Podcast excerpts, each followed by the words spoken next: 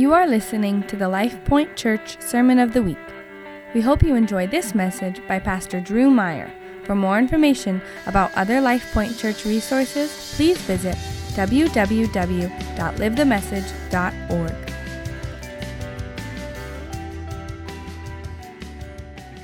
Let's pray as we open up God's Word.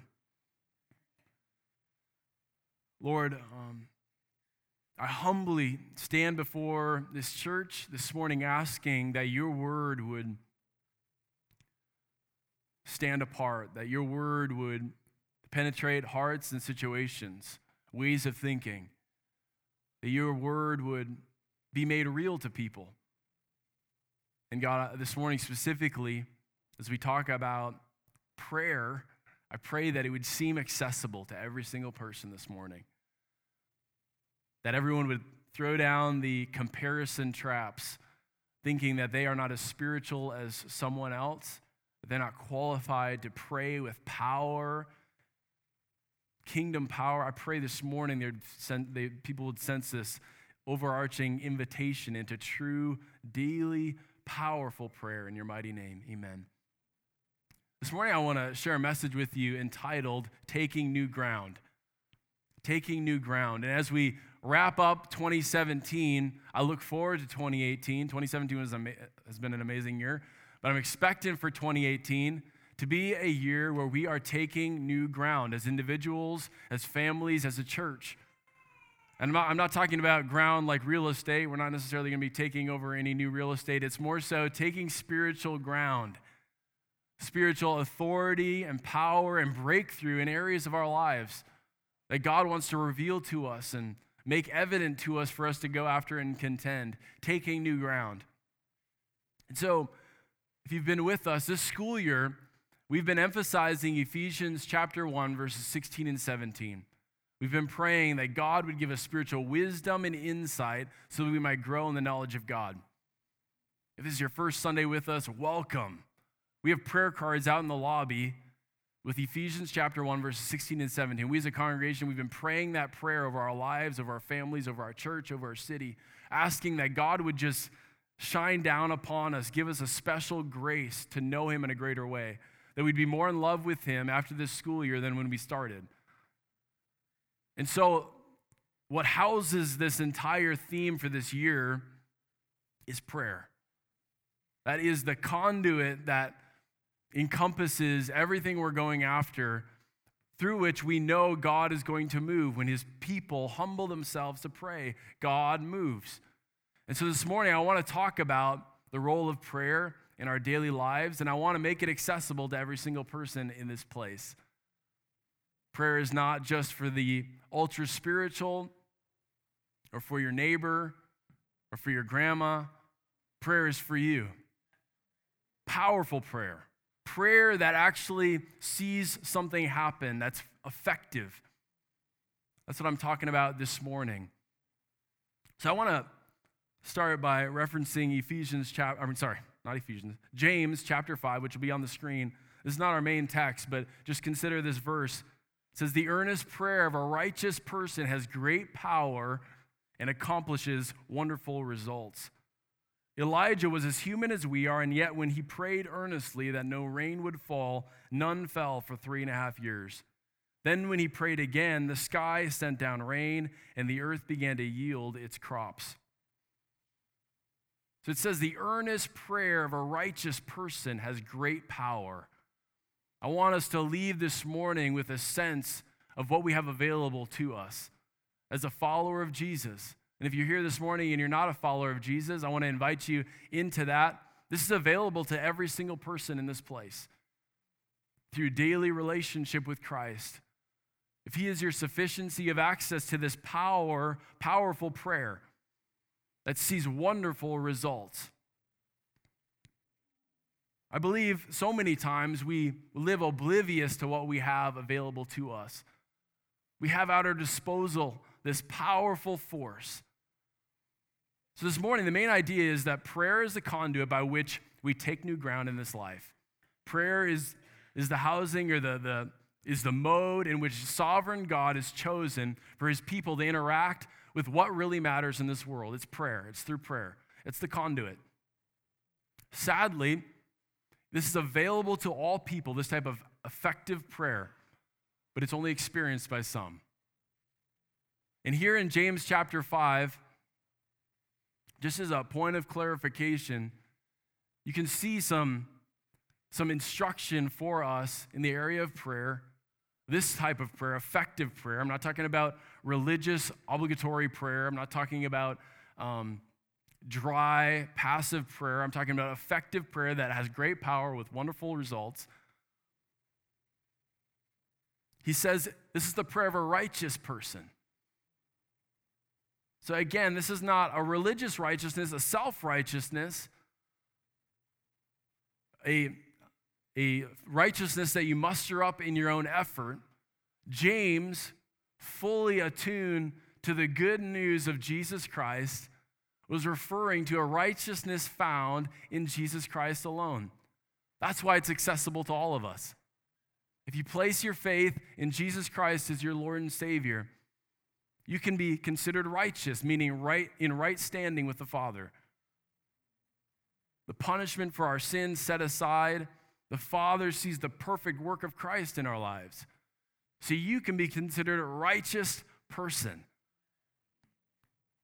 Just consider Romans chapter 3, verses 21 through 24. It says, But now the righteousness of God has been manifested or demonstrated apart from the law meaning following the letter of the law.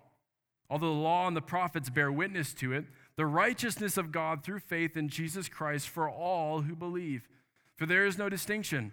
For all have sinned and fall short of the glory of God and are justified by his grace as a gift through the redemption that is in Christ Jesus. So every single person is in need of a Savior, and every person has access to this Savior if they'll humble themselves and place their faith in Jesus Christ they can be considered, justified as in right standing with the Father. When we adopt that understanding of righteousness, you can have access to this type of prayer where, we, where we're taking new ground, where we're seeing God do the miraculous. I pray that we are a church that understands what we have before us. This is only experienced by some, sadly. Two and a half years ago, me, my wife, and my family, my whole family, we, we moved to the north side of Ames. Sold our house in central Ames, moved to the north side, and we purchased the house in the winter and we moved in the winter. And so, honestly, we weren't aware of what all the property uh, had on it uh, in terms of vegetation and plants outside. We loved the house. It was a great neighborhood. We were excited about being closer, closer to the lake, Ada Hayden. Come springtime, we began to realize, wow, we have all this amazing stuff in our backyard. We had some raspberry bushes, and I, and I grew up with raspberry bushes in my backyard. Just loved uh, this idea of the kids being able to go in the backyard and grab a handful of raspberries. As June came around, we began to realize, oh, we have blueberries. We had two rows of blueberries. This is phenomenal. We realized our trees were, trees were blossoming and they were cherry trees. This is phenomenal. Wow. Look at all this is available to us. And then as the summer went on, we saw we, we had crab apple trees. My mom would, growing up, she would always make crab apple jam. And then as we went on, these eight foot tall weeds, which I thought were weeds, started growing on the south side of our house. I started chopping them down one day with my little hedge trimmer. And my neighbor comes running out. He says, Drew, Drew, not the sunflowers. Don't chop down the sunflowers. I still went on to chop them off because I thought before they bloomed, they were ugly. And I didn't want them there on the south side of my house. They were eight feet tall without, without anything blooming. So I still chopped them down. But I had no idea everything that was available around me at my disposal for my enjoyment as a resource for our family.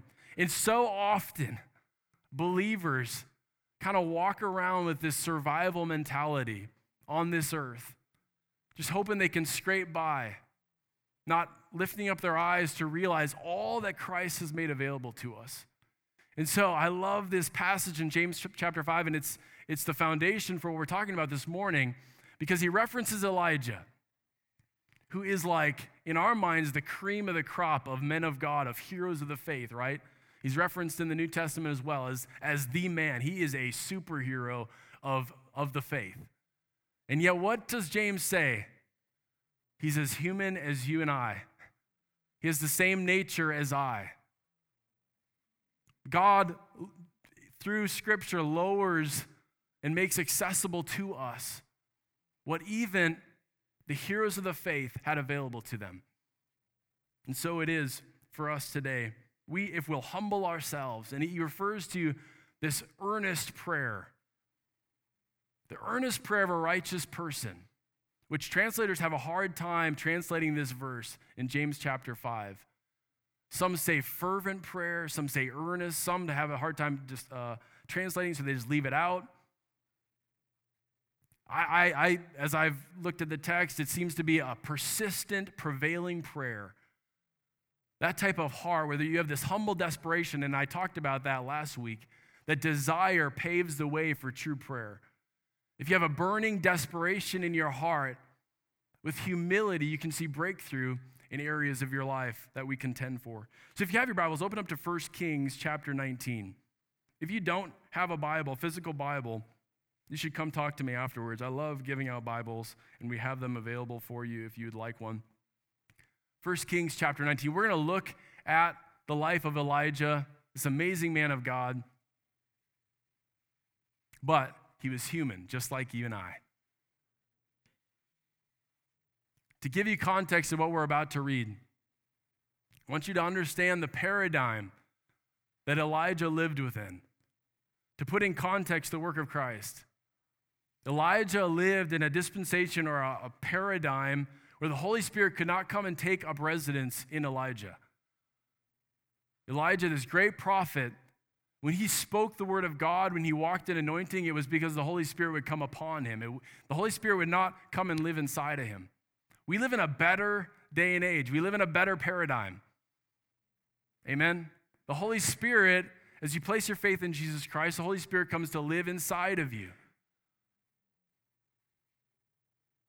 And so we live in an, in an era, in a, in a paradigm that's so much better than what Elijah had. So you can kind of, I'm not, I'm not trying to dishonor Elijah. He p- plays a, an amazing role in God's grander redemptive work. But I want you to I want you to understand the accessibility of what Elijah experienced and walked in. It's accessible to you as a spirit filled follower of Jesus. You have available to you the full resources in Christ. And so here we, we, we read in these couple chapters about Elijah's life, we see, we see some amazing feats, some amazing victories, right? We see Elijah bring upon, through prayer, bring upon the nation of Israel a drought to get their attention, to wake them up for three and a half years. And James referred to that. We also saw God's miraculous provision upon Elijah's life as he interacts with his widow, his miraculous provision for this widow, Elijah raises somebody from the dead. That's pretty amazing, right? But kind of the climax of Elijah's ministry is in 1 Kings chapter 18, as Elijah comes toe to toe with 450 prophets of Baal, right? Maybe you're familiar with the story. If not, check it out. It's pretty epic. It's like made for TV epic. I mean, that's, that's how amazing the story is. But Elijah, with this boldness and this courageous spirit, just faith fixed on God, is able to stand the test before 450 prophets of Baal, prophets of the enemy, these people that were doing all sorts of horrific things in the name of their God. And Elijah, through his act of faith, God provided. Burnt up the sacrifice, demonstrated that he, God, the God of Israel, was the God, the true God. Ended up defeating the prophets of Baal. What's so interesting as we get into 1 Kings chapter 19 is the king of Israel at the time was King Ahab. He's married to Jezebel. Jezebel hears what Elijah did to the prophets of Baal, and she sends she sends out this message. I don't know if it was Snapchat or a text message or somehow. she sends a message to Elijah threatening to take his life. And this is, I think, an amazing case study of human psychology. Because just think about what's just transpired. Elijah stood face to face with 450 violent, uh, venomous prophets And yet he and he's he's courageous, he's full of faith, full of boldness, and yet he receives a message from afar from this woman, this queen, threatening to take his life. And what does he do? He trembles in fear. He, he flees in fear. It's fascinating. I have no idea if he had a bad experience with, with some evil woman in the past or why he was so fearful of Jezebel. But for some reason, he just, he just falls into despair, desperation, saying, Just take my life. My life is over. There's nothing left living for at this point. And so we find him here in 1 Kings chapter 19, a moment of desperation, which I bet you found yourself in some moment of your life. And he says, There he came to a cave and he lodged in it. And behold, the word of the Lord came to him, and he said to him, What are you doing here, Elijah? He said, I have been very jealous for the Lord, the God of hosts, for the people of Israel, forsaken your covenant, thrown down your altars, and killed your prophets with the sword. And I, even I only, am left, and they seek my life to take it away. And he said, Go out and stand on the mount before the Lord.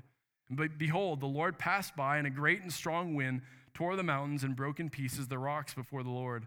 But the Lord was not in the wind. And after the wind, an earthquake, but the Lord was not in the earthquake. And after the earthquake, a fire, but the Lord was not in the fire. And after the fire, the sound of a low whisper. And when Elijah heard it, he wrapped his face in his cloak and went out and stood at the entrance of the cave.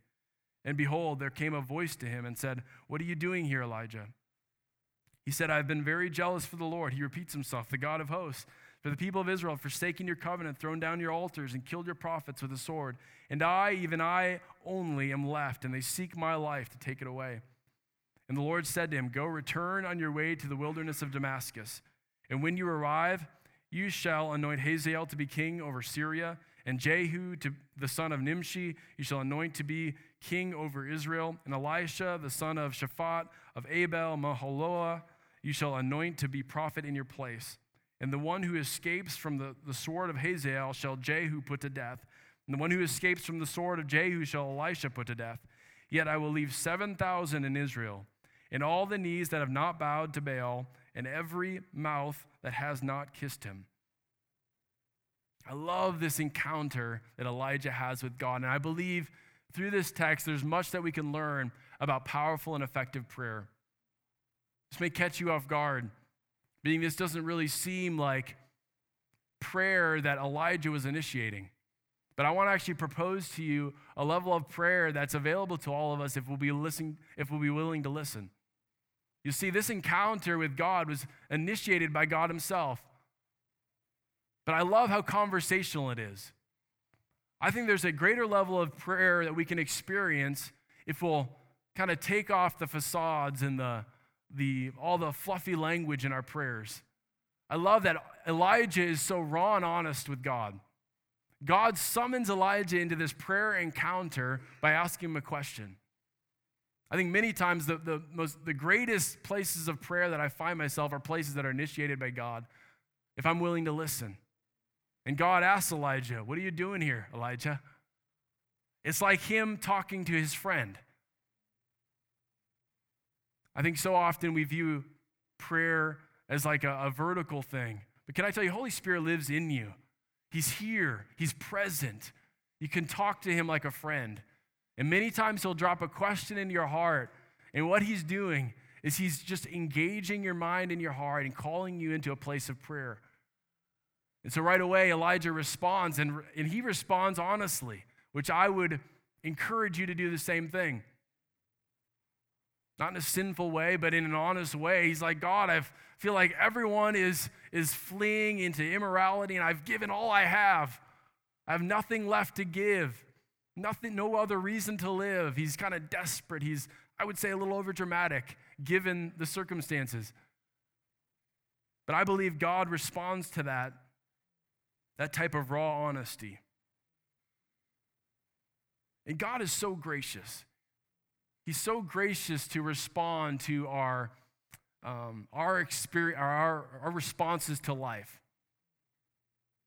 Am I right? I mean, life, life can be difficult, but given the grander context and given God's perspective, many times it can seem pretty over dramatic. But I, be, I feel like when we just pour out our hearts to God, God is so gracious to respond.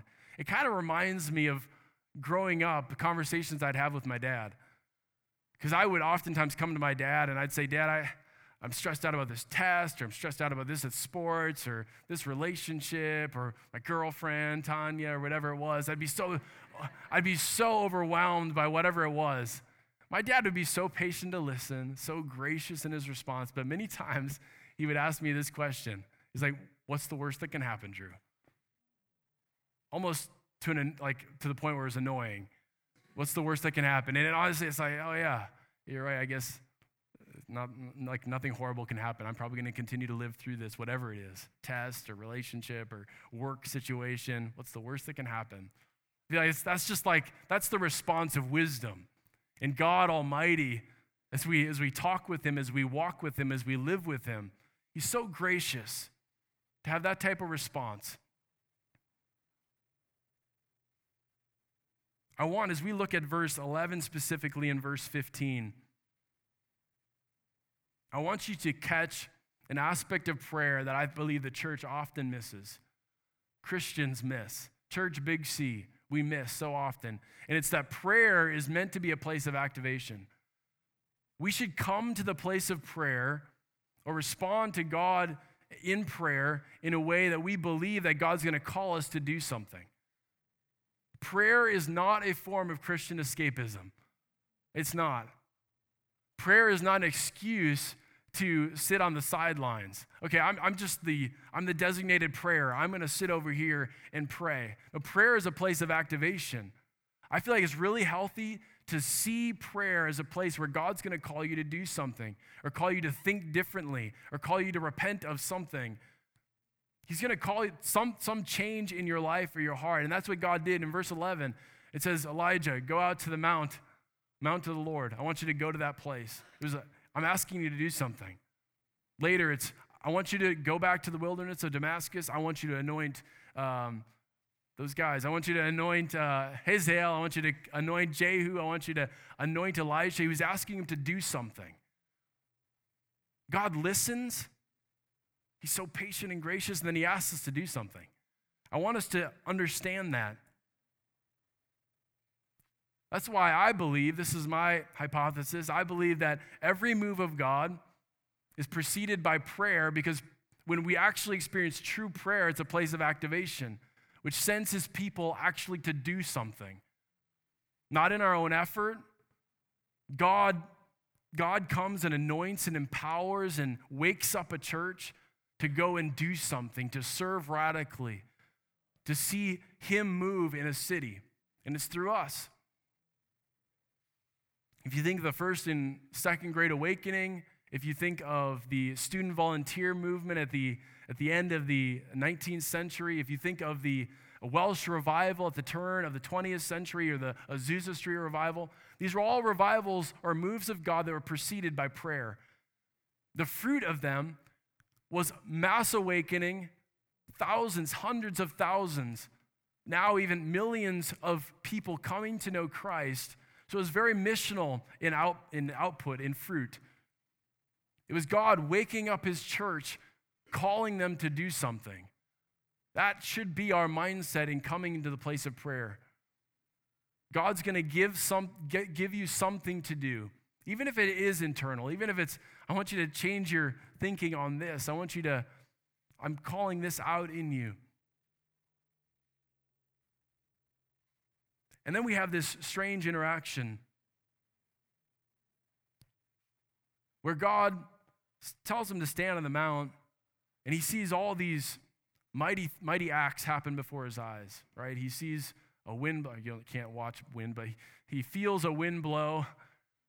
He feels an earthquake shake. He sees a fire burning before his eyes, but he recognizes, and Elijah is willing to go along with the journey enough to discern what is happening before his eyes. And he recognizes that God's not in any of it. The wind blowing, the earth shaking, the fire blazing before his eyes. And fourthly, what happens? It's a low whisper. And he recognizes the voice of God in the midst.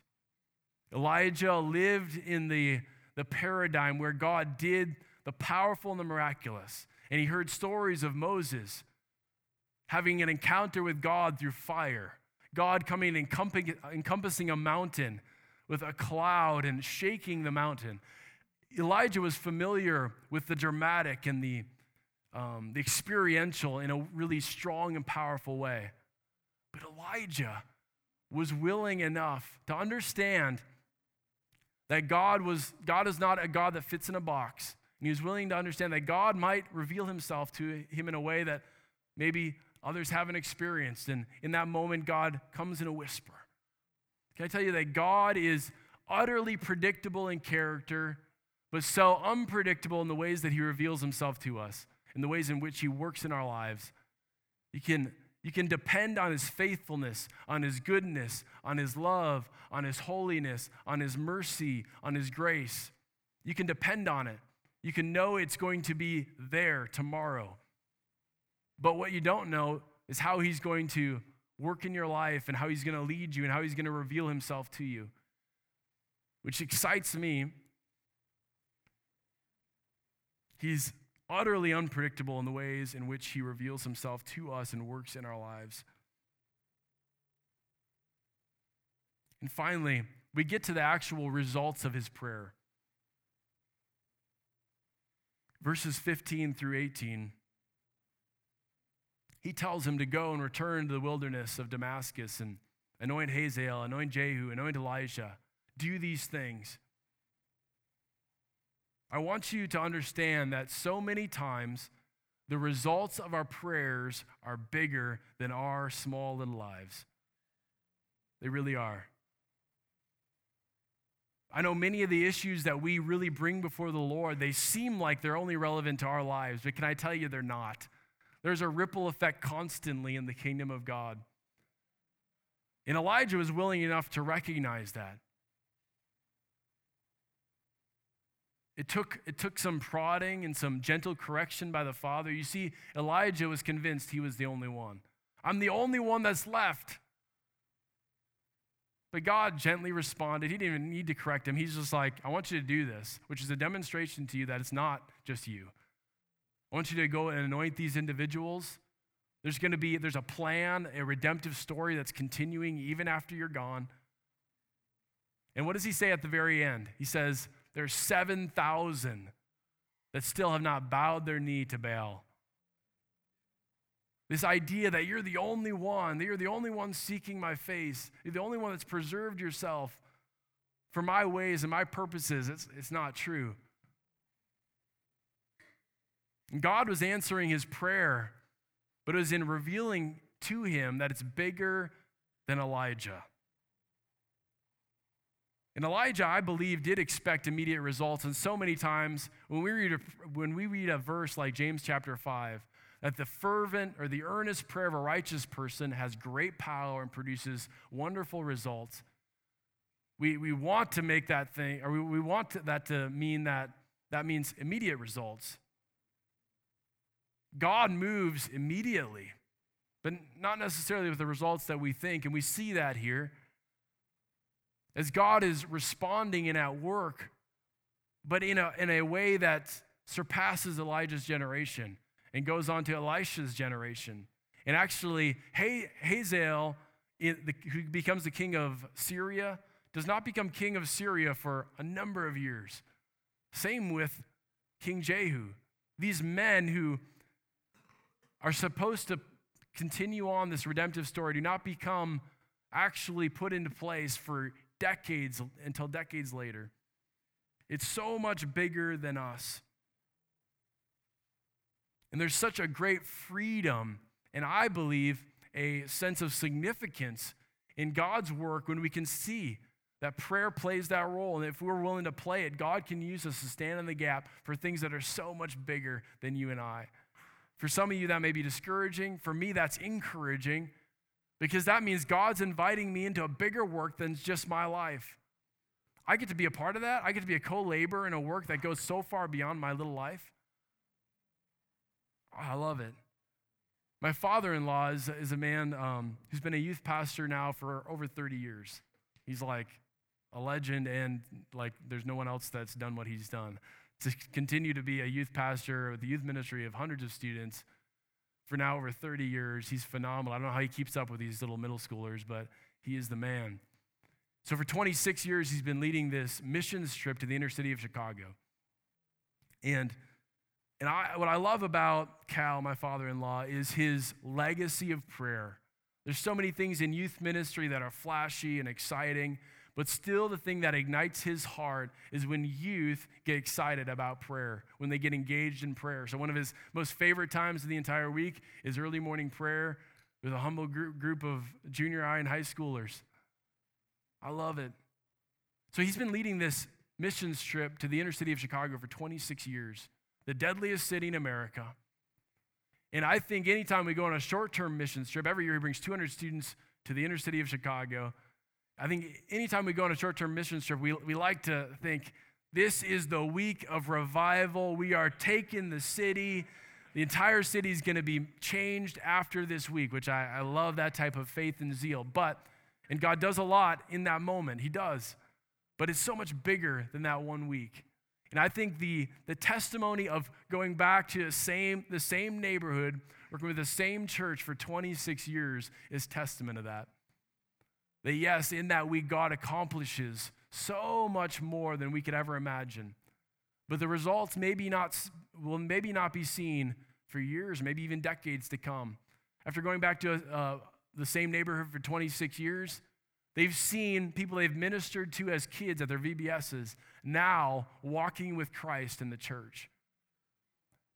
15 years ago, they began to see the demolition of all the high rise um, projects, housing projects, government housing projects in the south side of Chicago. This was a huge thing of breakthrough for them as they had prayed over the city, specifically that God would tear down these buildings that they had been, they had walked the hallways. Me and my wife have walked the hallways of some of these projects. Many people, even the residents of these buildings, would declare them as like hell on earth, just horrific situations, living uh, situations. But they'd pray specifically Isaiah 43, which is on the screen. This is what he's been praying for 26 years, my father in law. He says, Because you are precious in my eyes and honored, and I love you, I give men in return for you, peoples in exchange for your life. Fear not, for I am with you. I will bring your offspring from the east, and from the, from the west I will gather you. I will say to the north, Give up, and to the south, Do not withhold. Bring my sons from afar, my daughters from the end of the earth. Everyone who is called by my name, whom I created for my glory, whom I formed and I made. For 26 years, they've literally, in this gymnasium of this church, faced north, east, south, and west and prayed, declared that over this entire city. And it's been amazing to see and celebrate God's work through that humble act of prayer. I'm going to ask Paige to come and just come to the keys. And play that song, yes and amen. I believe God is calling us into a year of taking new ground. It's not just a year, I believe it's a lifestyle. Because once you experience the, what, what's available to us as a follower of Jesus, you won't want to go back to anything else. But He's awakening a church to prayer. Tonight, we're going to have a prayer meeting right here. And over the last three weeks, we've been emphasizing prayer for our city. And I have a whole stack of cards of people that have filled out these commitments to pray for different areas of our city.